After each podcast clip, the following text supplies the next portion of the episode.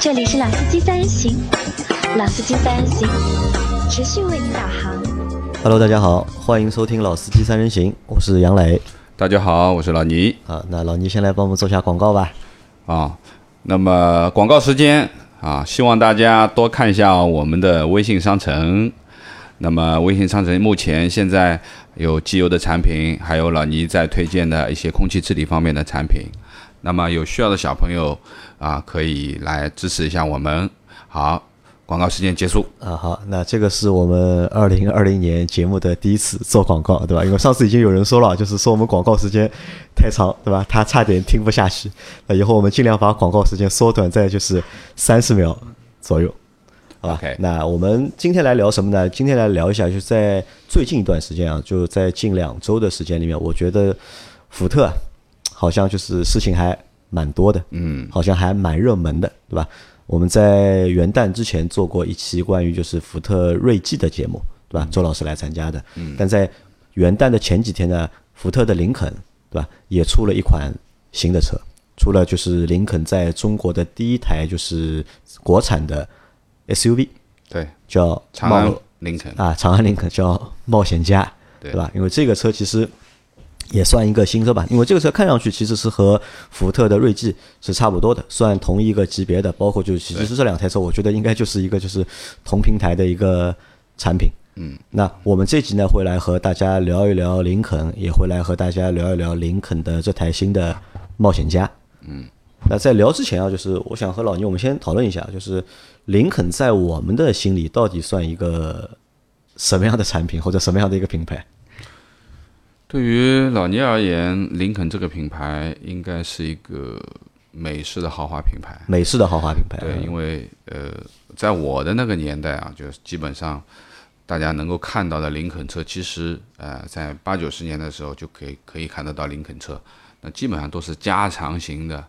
啊，那种婚礼车啊，或者说是那种行政的那种。那么可以这么说，呃，一直认为这是一台很，因为它很大嘛，那么是一台豪华车，这是肯定的。那么可能这么讲吧，就是呃，林肯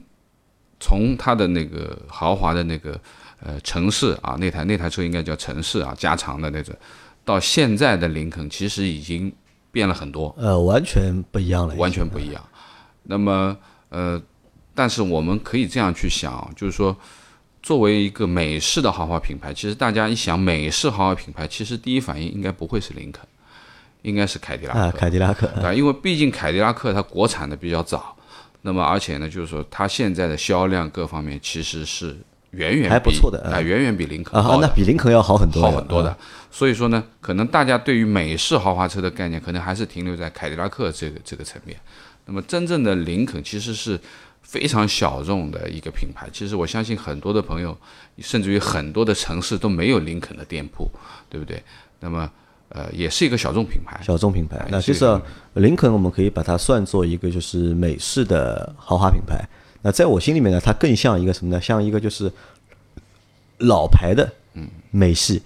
豪华品牌。嗯，对吧，因为前前面就是老倪说了嘛，就是我们印象当中可能林肯的车啊嗯都是加长的，对吧？其实这些加长车，其实在有的城市其实还是能够看到，但这个车年车龄已经嗯年代已经非哎常很久长远很长，可能是九零年代的车。对对吧？到现在，但是在这个过程那么长的一个跨度当中，其实我们的很多的印象对车型的印象，其实还停留在就是老的那个感觉上面。因为其实说实话，就是你说凯迪拉克它算一个老气的品牌吧，其实也蛮老气的，对吧？你的林肯也蛮老气的，凯迪拉克也蛮老气，因为美式豪华品牌给我们的感觉都是比较。老气或者比较老式，嗯，但是凯迪拉克不同的是呢，凯迪拉克在近十年或者在近七八年的，就是这个就是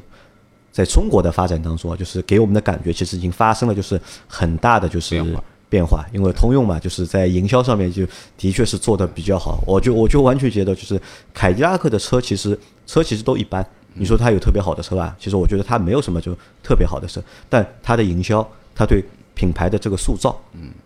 我觉得还是非常的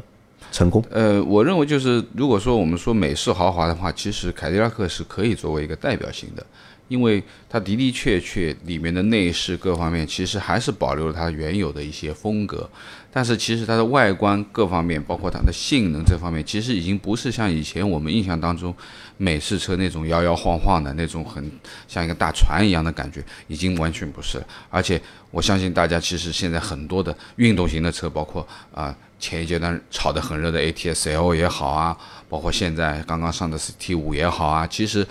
它已经是非常运动、非常年轻哎化年的轻一化个了已品牌。经嗯对，就是说它的车型已经非常年轻化，但是你不能否认，凯迪拉克也好，或者林肯也好，它毕竟是一个历史悠久的一个品牌。那老倪在你心里啊，就是你觉得你会更喜欢林肯这个品牌，还是会更喜欢凯迪拉克这个品牌？我个人更偏重于林肯这个品牌。更偏重林肯，对吧？因为说实话，我在换车的时候，我没有去看过凯迪拉克，啊对我们但是在我们去看过林肯，对对对因不为我们在做老老倪选车记，就中老年选车专闯的过程当中，我们去看过就是林肯的大陆，对吧？其实因为凯迪拉克也有轿车嘛，就包括老倪的那时候的预算，如果要买 CT 六的话，嗯也是可以其的。嗯实也能够买，但是我们没我们没有去看对 CT 吧六可以买到很高配了。哎，但老倪还是好比较钟情，就是林肯的大陆那个时候我们去看了嘛，就就在你的心里，可能你还是更喜欢林肯一点。林肯那为什么呢？就是会比就是呃，怎么样去讲啊？好感比凯迪拉克更高一点，嗯、第一个我觉得就是，因为林肯是一个有故事的品牌有故事。嗯啊。首先，这个林肯的名字，它就是一位总统的名字，对不对？那么，更加还有一位总统倒在了林肯的车上。那么，其实林肯是有很多很多故事的。那么，另外一点呢，就是我觉得，呃，说实话，林肯其实在中国也已经有几年的时间了，我记得应该是一四年还是一五年来的。那么，呃，之前也来过啊，之前可能是在福特的店有这么一台车在卖，那个不能算。就我说的是正式进中国的哈，应该是一四还是一五年。那么，在我的印象当中，林肯来了中国，唯一给我那个时候留下印象的一台车，就是大陆。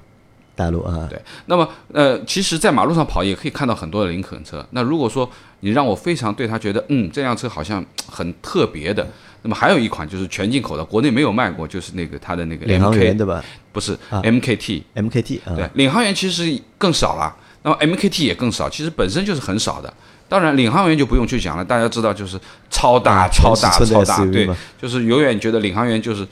嗯，可以这么说，领航员是完完全全比比我们现在所看到的这些车要大很多的，因为我们的听众啊有一个广州的小伙伴，就是对老马，就是他家就有一台有一台领航员航员嘛，哎因为毕竟领航员的底子是猛禽的底子，对不对？那么 F 幺五零的底子，它的车你可想而知它是多大的一台车。那么对于我的认知，就是我印象比较深的，而且我仔仔细细去看过的，那么其实就是大陆。那其实有很多啦，林肯，我们我们随便报一下啦，它现在有多少车的？就是我们知道轿车有那个那个 MKZ，啊 MKZ，然后对吧有大陆大陆啊啊，然后呢，呃以前的那个 SUV 嘛，还有 MKC、 MKC 啊， MKX，对不对？那么现在其实已经它已经完全更名换掉了嘛啊，啊换名了，它现在基本上就叫什么什么家，什么什么家。啊那么现在其实新的最小的，我们从小到大说啊，有冒险家啊，比它再大一个级别的有航海海家，啊再大一个级别的有飞行家，嗯再大一个级别的领航员领航员啊，对啊。那么其实林肯现在的车型里面，其实轿车很少嘛，都是 SUV，都是 SUV。那么呃，这就是我对于林肯留下印象的印象的。啊，留留下印象的。那考虑过没有？啊就是为什么就是其实你你前面已经报了嘛，因为林嗯肯在目前在中国销售的车型啊，就除了就是新上的那台冒险家之外，嗯对吧？其实有五台车型，对吧？有五台车在卖，对嗯吧？那为什么就是这个车好像都永远卖不太好？啊因为其实它销量其实还蛮惨的嘛，对吧？呃，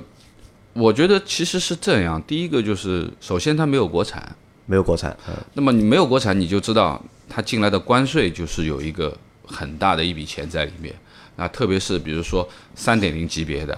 那那至于航海家那更大啊，那个那个那个领航员更大领航员嗯啊，领航员更大。那么所以说你其实有很大一部分的钱是税，对不对？那么价格也就是说它是偏高的嘛，就如果说我们去同等比的话，价格是偏高的。那么另外一个呢，就是呃，本身它就是一个非常小众的品牌，就是说在上海其实也没有几家林肯店，对不对？那么呃，车型啊，其实有一段阶段啊，就是其实它还是卖的不错的，特别是它的这个 MKC 和和 MKX 其实是有一段时间卖的挺好的，对我马路上见，MKC 到有一段时间哎就是马路上蛮马路上多借的嗯蛮多的，马路上借的蛮多的。那因为这个车价位也便宜嘛，嘛二十几万就可以拿下了。那么你好歹也是一个豪华品牌嘛，啊，那么呃，应该是这么讲，就是反正这么多车子，林肯，我现在关注的还是两台车。那当然，呃，领航员肯定也喜欢，但是太贵了，买不起。那我们不在考虑的范围之内啊，有钱了再说。那么可能呃够一够的话，可以够得到的，可能就是飞行一家嗯辆轿车、一辆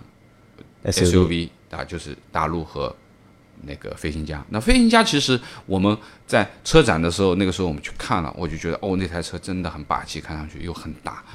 很正。那么是的确，它就是林肯应有的样子，就是有这个气势在这里的啊。那么，那么另外一台大陆其实也已经上了好几年了。那么大陆这个车你会发觉，就是它和其他的轿车不太一样的地方。为什么我说我比较喜欢这台车，就是因为它和普通的行政级的轿车还不太一样。就它的那个整个，特别是它的后屁股，它那个贯穿式的尾灯，就你能在上面找到，甚至于说比它高很多级别的这种品牌的影子啊，我就不说什么品牌了。其实它还是方方正正，屁股很宽大、很长啊，那么也是很漂亮。当然，内饰也是符合我们说的美系的那种软软的这种感觉，开起来感觉也是很软、很舒服啊。那坐起前来面老倪你说到，就是因为价格的关系嘛，对吧？因为没有国产嘛，大多都是进口之前都是进口车嘛对，对吧？所以它的关税会相对来说会高一点，所以影响它的这个售价会比较高。那价格是一个因素，导致就是林肯的车卖的不太好。那你觉得产品有关系吗？就产品数或者产品的一个序列，我觉得，说实话，这种全进口的品牌啊，啊那么首先来说，它的这个产品线肯定就没有我们现在说的大众系也好，啊或者通用系也好那么丰富的啊。一个车型里面现在但其有实，但我觉得还蛮有意思的一点在哪里啊？你看啊，就林肯它的一个产品线啊，其实还蛮全的，对吧？就就你看以目前的 SUV 看而言啊，啊你看目前看的话，你看就 SUV 就它有五台 SUV，对啊两台轿车，对吧对？而且更有意思什么呢？就我还去看了一下福特，嗯福特现在就是在售的就是 SUV 的车型，嗯，达到了七台，福特基本都在做 SUV，对吧它的蒙迪欧什么就没什么 动过。可能啊，就是你看整一个福特集团，它下面的就是福特集团下面在卖 SUV 的这个车型啊，它是最多的可能，嗯，但是销量都不行，对吧？在呃，就在中国的销量，不管是福特也好，还是林肯也好，就他们在中国的销量都比较差，都比较少。对吧？那这个是什么原因呢？因为我们以前可以说，就是因为你产品线太少，对吧？产品太少，产品序列不够齐，那所以就是不能满足各个层级需求的消费者。嗯，那现在的话，其实它还蛮全的嘛，但为什么还卖不好呢？呃，首先一个是我们所称之为就是啊，它的广告语叫“林肯之道”，嗯啊，然后而且你去看啊，就是我们在外面看到林肯的广告是什么车？领航员，领航员，嗯，它下面的车你有看到过广告吧？好像没有，嗯，啊就是因为你能看到的，就是永远是这个标杆，一百多万的领航员，就高不可攀的这种感觉。当然，也有很多品牌也是这样去做广告的，基本上就是拉自己品牌的啊，调就是性，肯对定吧？嗯基本上就是一般的杂志、一般的媒体，它是不做的广告的，肯定是走一些比如说航空啊，或嗯者说是奢侈品啊之类的东西在做。所以说，从宣传的角度上讲，其实林肯的唯一就是我们说路面的车型是什么？就是领航员。那么领航员大家知道，不是所有人都能买得起领航员太的，高高在上太了，高高在上了，对吧？这是一个，这是从宣传的角度上去看。第二个就是它的价格，那么第三个，它是一台美系车。那么美系车大家知道有什么？有好有坏的。那我对于美系车的认知啊，就是说的的确确，我们仔细去看美系车，它和德产和日产还真的是有区别啊，不一样，啊啊。第一个是什么呢？就是美国人的这种，我们说他的内饰的风格和他的这种所有这些东西该在的地方，其实和日本车和德国车还不太一样。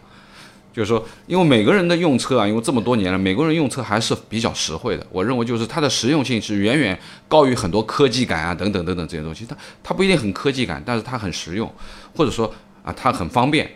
那么这是美国人美国人车有的。另外一个就是好处是什么？你会发觉所有的美国车隔音都很好隔音好的吧，啊，对啊，你你去看凯迪拉克也好，你去看林肯也好，用料比较足嗯用料很足，用料很足，但是有一点，做工很差。粗糙，不是差，我觉得是啊比较粗犷。对，就是就是你看它美国车的外观的设计也比较粗犷，嗯、我可以这么讲吧，就是它的工艺是比不上德国车，甚至于说比不上一些日本车的，比如说你和雷克萨斯什么东西区别啊，或者说高端的这个，其实它的这个缝线的工艺也好啊，或者说里面的拼装组装的工艺啊，因为你知道美国啊，不管它是呃在哪里生产，有的可能林肯还不是在美国本土生产，可能在墨西哥，那么就是说它的这个生产这个地方，其实从造车来说，其实能力不强的呃也也不一定比我们中国强到哪里去，啊。那是我觉得中国肯定要比墨西哥要强很多对吧啊呀。？那么所以说呢，你会在很多林肯的车上，在细节上面看不到很多属于豪华品牌的精致，啊，呃，但是它材料用的蛮好，但是为什么这么好的材料用在上面，就感觉它不是很高级，而不是像比如说，比如说日本车，比如说雷克萨斯也好，它的材料并不高级，你能感觉到它不是真皮或者怎么样，但是它做的很好啊，啊，或者说奥迪，奥迪你看到它很多里面的材料各方面其实都不是真皮包裹啊或怎么样，但是它的工艺很好啊，它的装配很好，就是你能感觉到它的细节程度，那么这也是。就是我们说美系车啊，或者说以林肯来说，我觉得它比较欠缺的一个东西。那么，呃，当然，呃，未来了，长安林肯是不是能够在这方面啊比美国人做得好一点？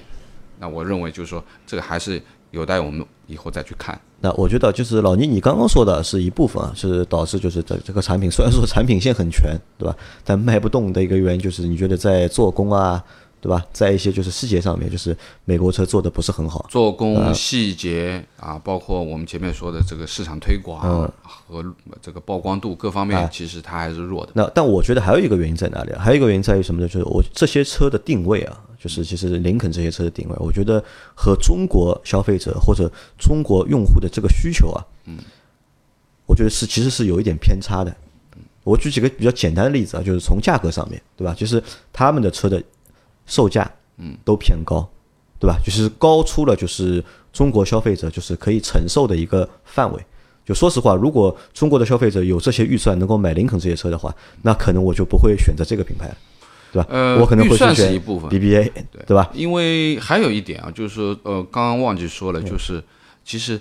很多的林肯的车型给人的感觉就老旧比较老旧啊，对，这个是就我是要它说的。它不够年就轻。我们举个例子、啊，不够动感我们拿就是 MKC 来说，这台车可能是在中国卖的。嗯应该卖得最算多的一最台就多的是林肯的，就是进口车了。但这台车我们之前有个小伙伴，他家里有一台，嗯曾经开到公司来过，我特地下去看了一下，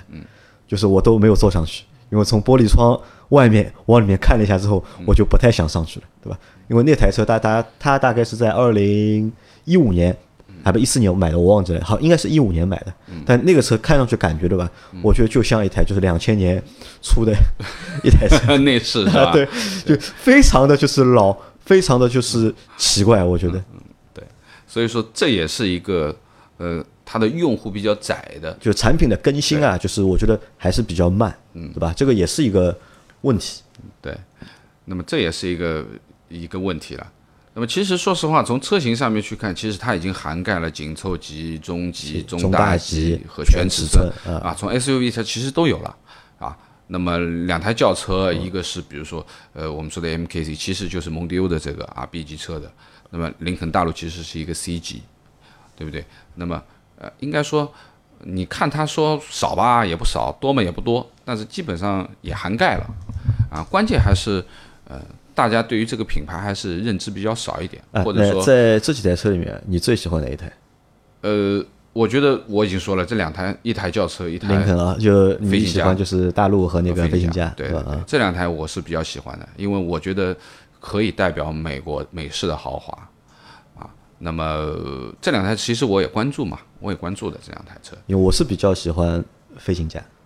那飞行家最新的嘛，啊那肯定好的，对不对？呃，首先就是说，其实，在飞行家之前，其实也上了一个航海家嘛，对不对？啊航海家，但是我觉得航海家其实你会发觉了一个还是问题啊老，嗯就是还是它的内饰没动， 对的，对吧？它其实就是 MKX 的换版，嗯只不过换了前脸，尾巴也差不多，也没有换太多。但是，呃，外观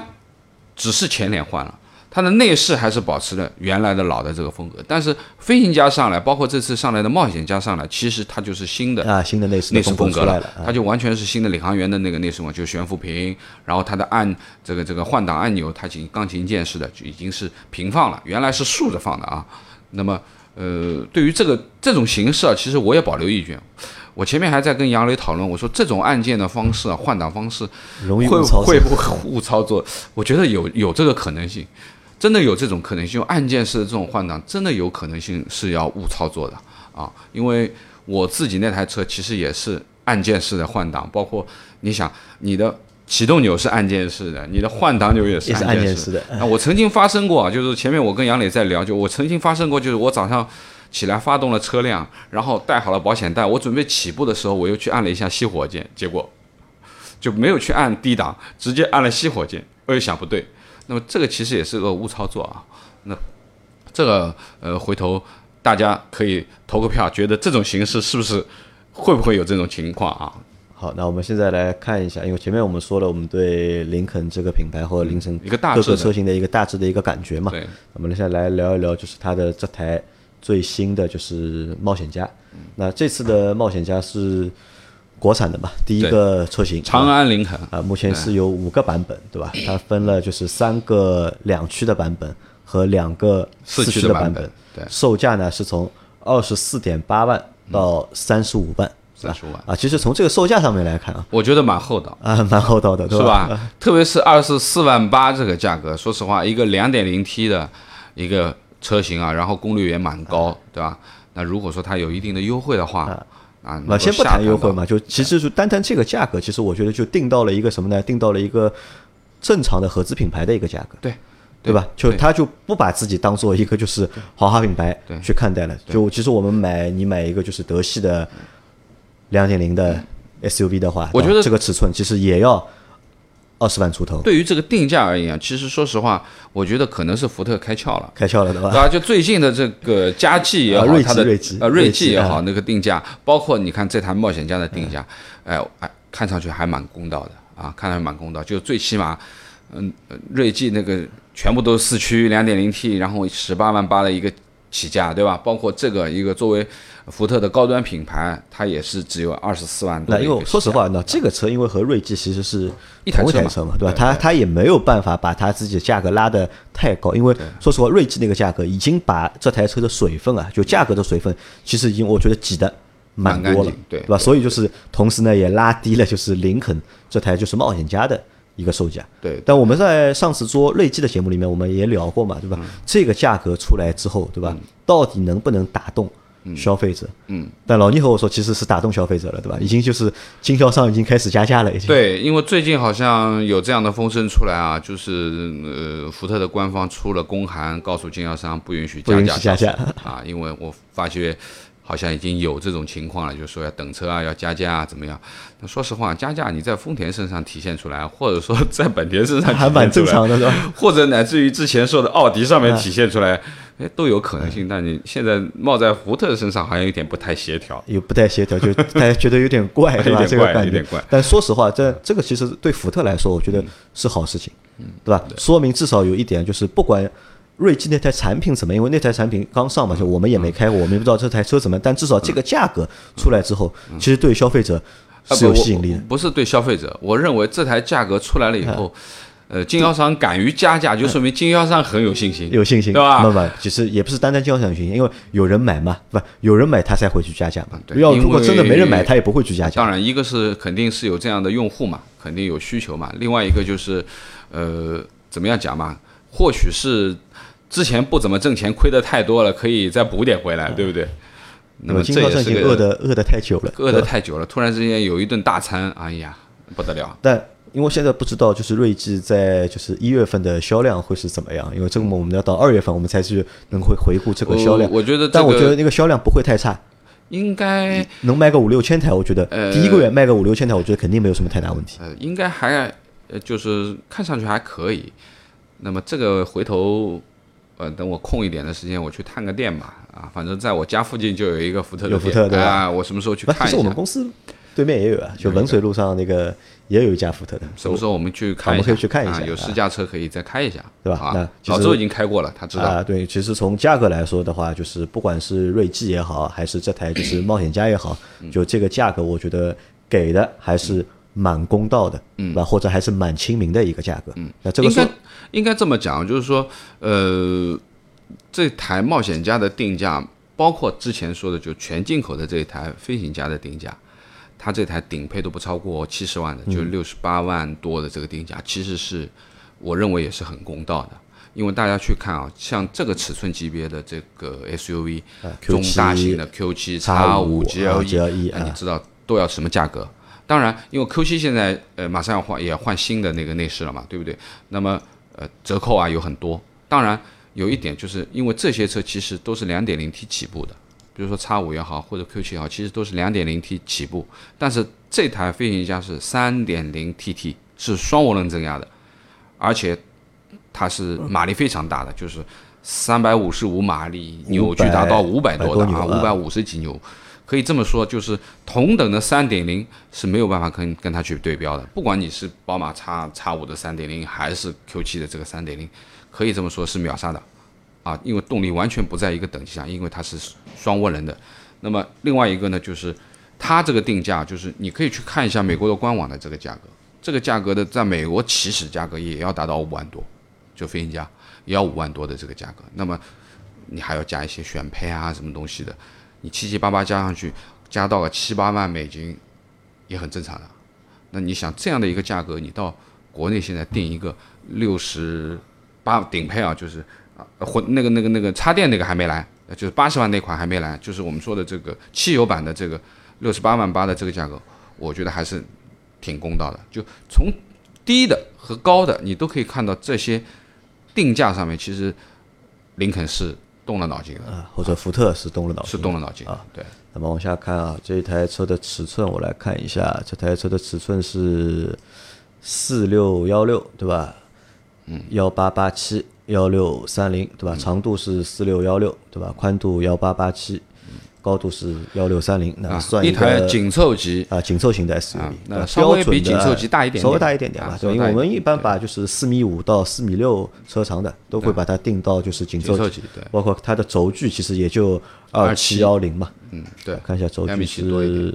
轴距多少？二七啊2711二七幺幺，对吧？对，那就是一个紧凑型的 SUV，对吧？其实这种尺寸的 SUV 啊，我觉得对大多数的就是用户来说，或对大多数家庭来说，就其实已经足够了，嗯够用了，对。对吧？也不不需要就是太大的这个 尺寸，这个尺寸我觉得对于我们来说已经够了，对嗯吧？然后它用的是一个，看一下发动两点零 T 的一个发动机，啊啊两点零 T 的一个发动机，对吧？这个发动机的型号和锐际的这啊个是型号一个是同款呃啊，是同同款对，只是在调教上面相差了几个马力而已，略有不一样，略有区啊略有看一下区它的对是它的最大马力是两百两百四十五，哎嗯四十五匹，对吧？最大功率是一百八十千瓦，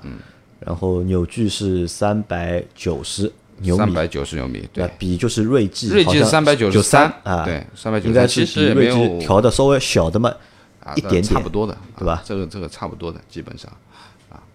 基本上差不多。然后再往下看啊，它是一个啊，它是用九十二号对吧？有自动，它变速箱是一个就是八速的手自一体对变速箱对对啊，八速这个八速是它福特自己福特对吧？是的，对，福特是有呃时速嘛对吧时速、八速、六速，六速啊对吧，？就是它是双速的双速啊，通用是九啊，它是有因为现在好像就是福特和通用的变速箱他们在共享，就是福特好像如果他们用九速的变速箱的话，就用通用的；通用如果要用十速变速它箱的目话，前就没有福用特到九速的，目前都没有，都是都没有吗都是八或者十。都是八和十对对吧？那那个通用的九速其实还是通用自己研发的，应该不，九速呃，通用那个是九速是自己的嘛？对对好，再往下看啊，它啊，然后因为它有三款是两驱的嘛，还有两款是四驱的，嗯呃，这个四驱是一个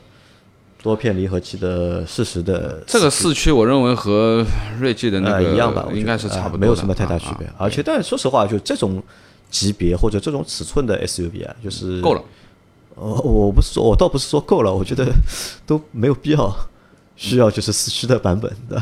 因为为什么？就我们在看那个就是锐际的时候，因为锐际它是三个版全四本，驱它是全全都是四全都驱是的嘛四驱。但我觉得很多消费者买锐际的话，其实根本不需要就是四驱的功能，呃我情愿就是不要一个四驱的功能我保留意见，啊。我保留意见，因为对于 SUV 而言啊，啊我认为就是说，第一个它的重心啊要比轿车来的高，对吧？这是一个一个隐患的一个东西。第二个，如果这台车的马力足够大，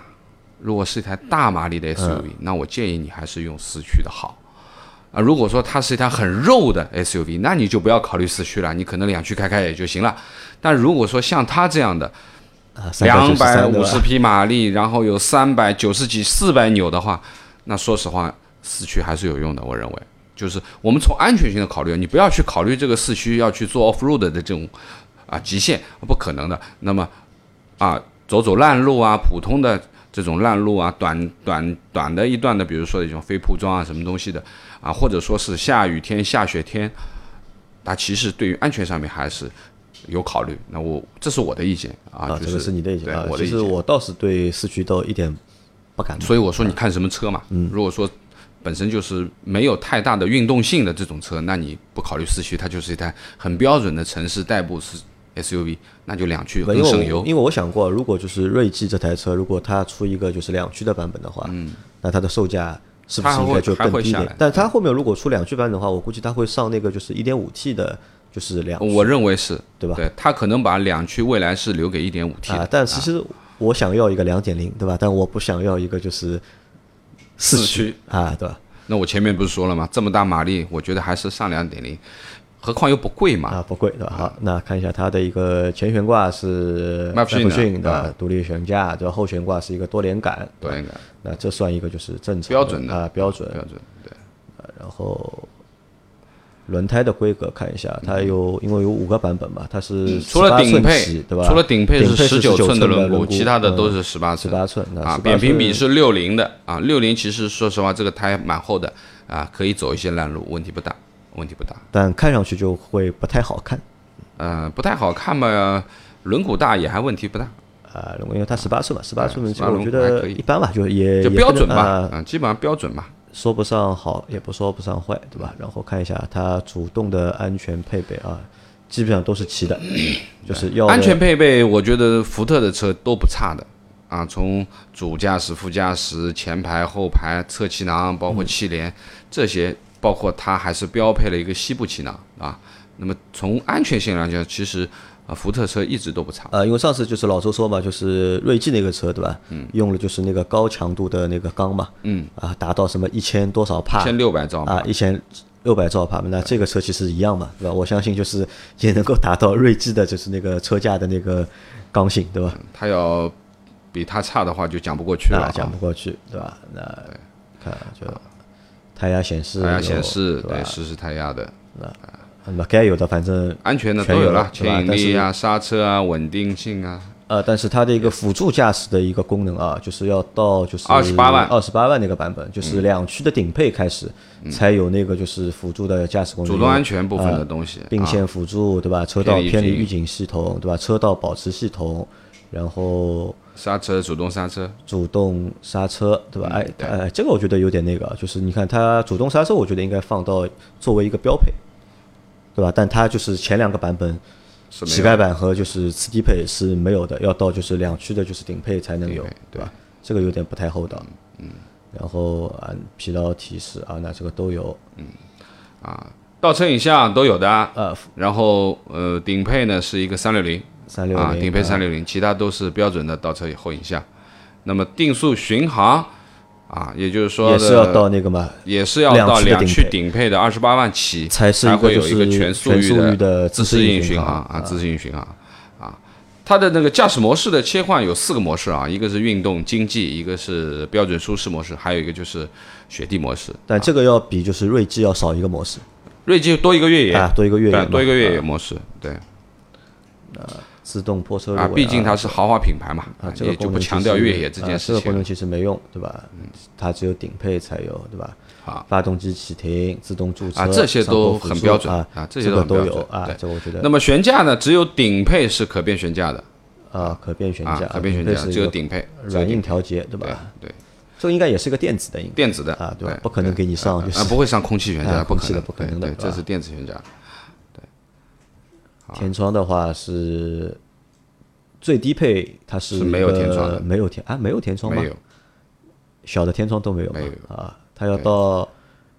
次低配对吧？开始是可全开景启天窗的全景天窗，到顶配都是一样，对对，这个里面呢还有一个就是它的这个电动后备箱都啊是这标个配是，标配啊，但是呢，它的电动升那个那个后备箱有一个就是我们说的感应后备箱，也就一脚踢的嗯一脚功能踢，那基本上也是两驱顶啊，配两驱顶配才起有，嗯，啊才会有这个功能啊。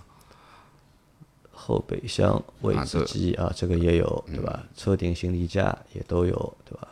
这些都标准的。都那标么准的遥控钥匙啊和蓝牙钥匙，呃，还还有现现在还有蓝牙钥匙，蓝牙钥匙我不理解是是怎么样，可能就是手机控制手机的啊，我估计可能是手机控就制，是可能可能会有一个 app 嗯来啊可以可以解决的，对对这个它也应要该是到两驱的顶配才有，对吧？然后在无钥匙启动全系标配，无无钥匙匙全系系这个是蛮厚道啊，无钥匙进入也是全系标配对啊。对你看对这种配置对吧？再就是。美系宝马车上都啊，对，都不宝行马了上车都没有 的，对吧？但是在美系车上面，它就是一个就是它就是标配方便的功能啊，这个其实就是为人方便的啊，这可能啊，就是不同地区的品牌对这个它就对是于配置豪华的度的一个定义定义不一样的。对对对吧这个类别是不太一样的。更多人很多人是人机交互部分的东西，对吧？比如说呃我平时一直会用得到的很顺手的东西，那么比如说美国人车，基本上你看无钥匙启动也好，无钥匙进入也好，都是标配的，那最低配都有的。那是老周这个这个宝马好像要到什么配置才会有啊？还要选装是要吧？选装 啊，啊然，后还有就是主动的进气格三栅，啊，这个关闭，因为锐志上也有这个功能嘛，也对算一个就是标配。对，包那括么它还有远程远的程启啊动启动功能，对吧？远程启动这个功能啊，我认为是美系车的一个优优点，因为很你知道，就是可能很多地方美国比较冷嘛，嗯啊，那么它就是远程启动的这个功能，其实车先是发起来对啊，这个是很有用的啊，这是很有用的。那么很多日系车啊或者德系车一般都不会有的，对啊，然后感觉方向盘啊，就是反正都是真真皮皮的方向方真皮材盘啊质对但是调节的话，除了顶配四驱的顶配是可以电动。上下前后调节，对吧？但其他四个配置都是嗯手动的手动的啊，我觉得这个对中国消费者来说其实也习惯了，对吧？我们也很少能够买到就是电动调节的，就是方向盘。对，还有一个呢，就是呃方向盘换挡是全系标配的啊，就是运动的这个啊，这个换我挡觉拨得片，倒没什么太大那用么处。还有一个呢，就是老周同志上次说的啊啊，方向方盘向盘加加热，他认为是个豪华装，对吧？那么 OK，除了乞丐版最低配没有方向盘加热，其他的都有方向盘加热的这个功能。那么还有一个更高级的啦，叫方向盘记忆啊，这个是顶配才有的啊，这是顶配才有的，然后行车电脑显示屏是彩色都是标配的啊。那么这个液晶尺寸啊，液晶仪表的这个尺寸，那么只有顶配是十二点三寸的液晶，其他的都是六六五五呃啊，都它是六算点一五个就寸。是全系的，就是液晶仪表盘，对吧？但是到顶配是有一个十二点八寸，哎，十二点八寸还蛮大的，我这个看着应该蛮舒嗯十服十二点三，啊，十二点三，十二点三，对。对吧，然然后后抬头显示也是顶配的顶配才才有的啊，它有头显对，还有标配的一个就是主动降啊主动降噪对吧啊，主动它它用的是什么牌子的音响呀？对，我们到下面看啊，然后手机无线充电嗯也只是顶配才有，这个可有啊可也无，无所谓，对吧？来看一下座椅啊，座椅的话是真皮座椅，你要到就是两驱的顶配配才是会有啊，才啊是真皮座椅。真皮座椅的啊前面两个版本都都是仿仿皮的啊呃的座椅，对，方向盘调啊，就座椅调节所以是调节电动调节，呃，这个是顶配的最多，对吧？多一嗯个就是腰部的支撑啊，腰部支撑啊也有啊腿托，嗯，多一个腿托、多一个肩部，肩部和腿托啊。这个林肯的因这为我们记得，个就上次我们在试驾那个就是林肯大陆的时候啊，好像它是有多少顶项配是三十项，啊，三十项还是三十二对项？对，三十项，三三十项对吧三？可十项，调节的就是程度非常大。对对对。那我觉得这个也太多了，三十项其实你也弄不过来，我觉得有个十几项就可以了。啊这个要让我以后要让阿 Q 去做一下的，对吧？阿 Q 对就是这个座位的要求非常高比。较高，对。好，那么前排座椅的加热功能是标配的，啊，那么通风的这个功能是次低配就有了哎，这个我觉得它啊，挺好的。呃，蛮有意思的。你看这个功能，一般就是通风功能啊，就我们看在一些车上面都要放到很高的嗯高配版本里面嗯对才会有，但它在次低配里面，它就帮二你十六放万了的这个就是版本嗯就已经加了通风功能了，这个说明什么？你知道吧？就是美系车啊或者美国品牌对屁股这个感觉，对人的照顾还是啊很好的，他们是蛮注重的。座椅啊，这加热啊，通风啊，对吧？这个都是啊，包括无钥匙进入啊。那么还有一个呢，就是它这个前排座椅在顶配上面还多了一个按摩功能，啊，顶配有按摩功能，哎，这个是个更高级的东西了啊！就美国人会享受，你知道吧？他对舒适性的要求还是比较高的。不要按摩着睡着了就可以。啊来，然后再往下看，第二排调节的话，就是呃，靠背调节和前后后调节节啊，这个是可以动的，这个座椅啊，可以后挺排好啊顶配才有加热啊，这对，个后排啊加热是顶配才有，座椅放倒是按比例放倒，对吧？后排座椅的放倒，电动放倒是从两驱的顶配两驱开始顶配开始到四驱啊，这个都是可以的。电动放倒啊，呃，这中央扶手对吧？这个都有啊，嗯这个都 OK。然后中控屏是一个十二寸的一个液晶触摸屏，对，十二点八寸对嗯吧？因为这个我觉得全系标配 GPS 导航啊，嗯蓝牙车载电话是标配，多媒体语音识别的功能，嗯还有语音识别的功能啊，但它好像是没有那个的对吧？手机手机互联没有，对吧？也没有 CarPlay 什么嘛，因为我不知道这个，因为我们看的是应该有，因为我们看的是汽车之家的那个就是参数啊，因为有时候汽车之应家该那个要参数也不一看定一下准它官网的这啊个，。因为我觉得应该会有一套对这个系统在里面，对吧它如果说有车联网的话，嗯就应该是有这个功能，对吧？可以啊，它有车辆嘛，然后它是支持 OTA 的升升级的啊对，现在好像都是 OTA 升级了，对吧？啊然后外接音源是接口的话 USB 和 Type Type-C 的 Type C，嗯，可以。前排三个，后排两个，对吧？那么，喇叭的品牌来了，瑞威瑞威啊，对吧林肯专属的。这个品牌算好吗？这个品牌不是很熟悉，但不很熟悉是呃嗯从喇叭数上面是不少了。啊，十四个的啊，十二十个啊，十它可以个选配十四个，吧对，可以选配但，哎它就顶配的是话就十是四十个。四个，对啊嗯那么瑞威这个音响，回头还要再研究一下啊。啊，然后灯的话它是远近光都是 LED 的 LED 啊全系啊对 LED 那么，呃，只有顶配是矩矩阵阵式式的啊。那么次顶配和两驱的顶配是可以选装矩矩阵式嗯啊，可以选装矩阵式，然后有自适应的就是远近光啊灯，也要到两驱的顶配开始，自适应远近对光吧。？自动头灯，对吧？转向辅助的话，它是要到顶配才有，还有转向头灯也是要到就是一些顶配灯的才有嗯高级功能吧，就是说转向啊，对啊，这个都是顶配才会标配，啊其他的都是选配。它雾灯的话是它要到次低配开始才有雾灯，对吧？就是最低配是盖板没有雾呃灯，没有雾灯的，啊盖板啊没有雾灯嗯我。这个也没办法，因为雾灯也不是一个就是法律强制要求的，对吧？大灯的雕高度可调，也大灯延时关闭啊都有，对吧？氛围灯只有最低配没有，其他都有。呃七色七个颜色的车内氛围灯啊，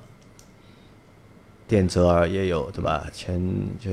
标配是电折耳一键升降，对嗯吧？防夹手啊，这个都正常，对吧？隔音玻璃啊，隔音玻璃啊，然后它的一个后视镜的外后视镜的一个功能啊，就是还蛮多的啊，就是在那个后视镜加四热，低配开记始忆它有电动自调动下节、自翻，动折叠、记忆，对吧？自动加热，嗯，倒车自动下翻，对吧？锁车自动折叠，自动防眩目，哎，对我觉得这个后视镜蛮好的。对然后内部的话是内部自动的防后视眩目镜其实嗯是很重要的一个。自动防眩目、啊。车内外玻璃是主驾驶加呃化妆镜啊，嗯这个都有。感应雨刷感应雨刷啊，感应雨刷是从次低配开始啊，最低配是没有的啊，最低配是速度感应的，它后面是有后排的空调出风口，然后嗯有温温度分区区的控制，包括有车载净化净器化和器 PM 二2.5点五的，过滤其实就装是置 PM 二点五滤芯嘛，啊。好，那看一下最后这个基车本上有是几这个样颜色？一二三四五六，对吧？六七颜色，七个颜色，这个是啊，七个颜色，对吧？外观颜色七个，内饰的话，你到两驱顶配就有三个颜色可以以选选了对啊吧？那棕总色的来灰色那黑总色的来看，其实这个车的配置啊，我觉得还可以，对吧？除了就是乞丐版，就是二十四万的那个入门的版本的这个配置，稍微有点点弱。就是呃乞丐版的话，就是一些舒适型的配置没有了。嗯啊，如果要你选的话，你会选这五个配置里面哪一个？我觉得就是最起码要选到二十六万的这个版本，就是最起码，比如说它前面的这个一些后视镜的这些功能啊，其实是用得到的啊，就是自动防眩目啊、加热啊等等这些东西。那么综合而看，其实性价比比较高的，如果说你是追求两驱的嘛，啊，那就是两驱顶配这个。两驱顶配，啊，因28万为没的这个多少版本啊钱，也没多多少嘛，对不对？那么当然，奢华的肯定是三十五万的最好了嘛，因为它的两驱低配和两驱顶配中间差了四万五千块，那当然多了很多东西啊，座椅按摩啊，电控的方向盘啊，可变悬挂啊，啊，包括很多的这些舒适型的配置，包括喇叭、音响啊。那么应该说，呃，我比较啊分推得荐蛮开那个就是两驱顶配这个配置，对对吧？二十八万，对吧？该有的东西，该有的基本都有了啊，基本都有了，基本都有了，对、啊我，来除看了一一下些奢华配置以外，这个车，你觉得这个车的它的一个直接的竞争对手是谁紧凑级车吗？啊？对，对不对？它对标的紧凑级车肯定就是照着 BBA 的这几台车去的呀。我觉得不是，我觉得它对标的应该是凯迪拉克的凯迪拉 T 四， T 四现在好便宜呀，和它价格差不多呀、嗯，没没，现在优惠的蛮多的。但是如果你 x T 四二十八万是买不到它这个配置的，那这肯定的，那那因为肯定它其实从这个现在的这个性价比上面来看啊，就是冒险家的这个性价比其实要高于凯迪拉克的，就是 x T 四的。对，但是你去看啊，就是说我们说两驱的看，其实说实话，现在奥迪的 Q 三啊，紧凑级的对吧？嗯，Q 三的价格也没有这么高啊，已经打完折就很便宜很便宜了，对不对？那么基本上呃它还是可以争一争，就争一稍争微嗯稍微争一争。当然，呃，作为 BBA 其实一定不是它主力争的市场，对吧？它一定是对标的凯迪拉克和二线豪华品牌这几个车型的啊。但是总的来说，我认为啊，这台车的尺寸、定价，嗯对还吧，算厚道。还是就是蛮适合嗯中国消费市场的。那么最主要还是，说实话，买车嘛，还是看喜欢不喜欢。就第一个，大家你对于这台这个品牌，你有多少认知度，或者说你是不是觉得它老啊？这个牌子，对不对？另外一个就是，呃，内饰这部分，但已经换了新的内饰啊。我认为新的内饰啊，啊，有豪华部分的东西也在，但是也有一些不太符合逻辑的东西存在，就是你适不适应这样来，子？因为哎，说到内饰的话，就我想补充一下，就是因为我们在上次做锐际节目的时候啊，就是其实我们也吐槽锐际那台车嘛，因为锐际那台车就你看着就价格不错，对吧？然后配置也不错，但其实它也是有缺点的，或者有短板的。嗯，就锐际的内饰，嗯，其实相对来说还是有点点就是难看，或者是有点点差， 对吧？呃但这台车我们前面看了就是内饰，因为我们两台车都没有看到过实车嘛，只是在做一个就是照片的一个对比。嗯那这台车的就是冒险家的内饰，相对来说我觉得比锐气的那台内饰要要好看要好一点点，啊，看上去要有质感一这点。个肯定是材质上面会有区别。那么其实说实话，既然聊到锐际啊，就是我其实对于锐际，呃，老周讲到了一些非常硬性的指标，其实我是比较感感兴趣，就是它的机械素质，包括它的全铝底盘也好，全铝的这个悬架也好，或者说它的这个四驱的灵敏度也好，就是它的这个四驱能力，对吧？它可以单轮脱困嘛。那么还有就是，比如说它的一些硬的一些发动机的素质、变速箱的素质，对吧？但是说实话，对于锐际这台车，其实我刚开始一眼看没觉得什么，但是越看越熟悉，越看越熟悉。就是你在这台车车身上，就啊是，看到说它谁的的外影子了？看到了一些韩系车的影子。看到韩系车的影子。对呀、因为它的这个设计，包括它的前脸这个风格，你觉得像不像现代嘛？我觉得很蛮像的，你觉得像哎，我觉得蛮像的。就锐际那台车对吧？啊对，那这个就是说实话，车子的外形是每个人自己看，但是对吧？冒险家的这个外观，我觉得还是很林肯对的了，还是很林肯的对。因为如果说你说大气的话，那这种方方正正的林肯这个头，那肯定是要比锐际感觉档次要高很多啊，气派很大。那么这个肯定是没有比的，那中间还差几万块钱呢，对不对？啊，虽然有些东西不太一样，但是呃也差个大四五万块钱呢。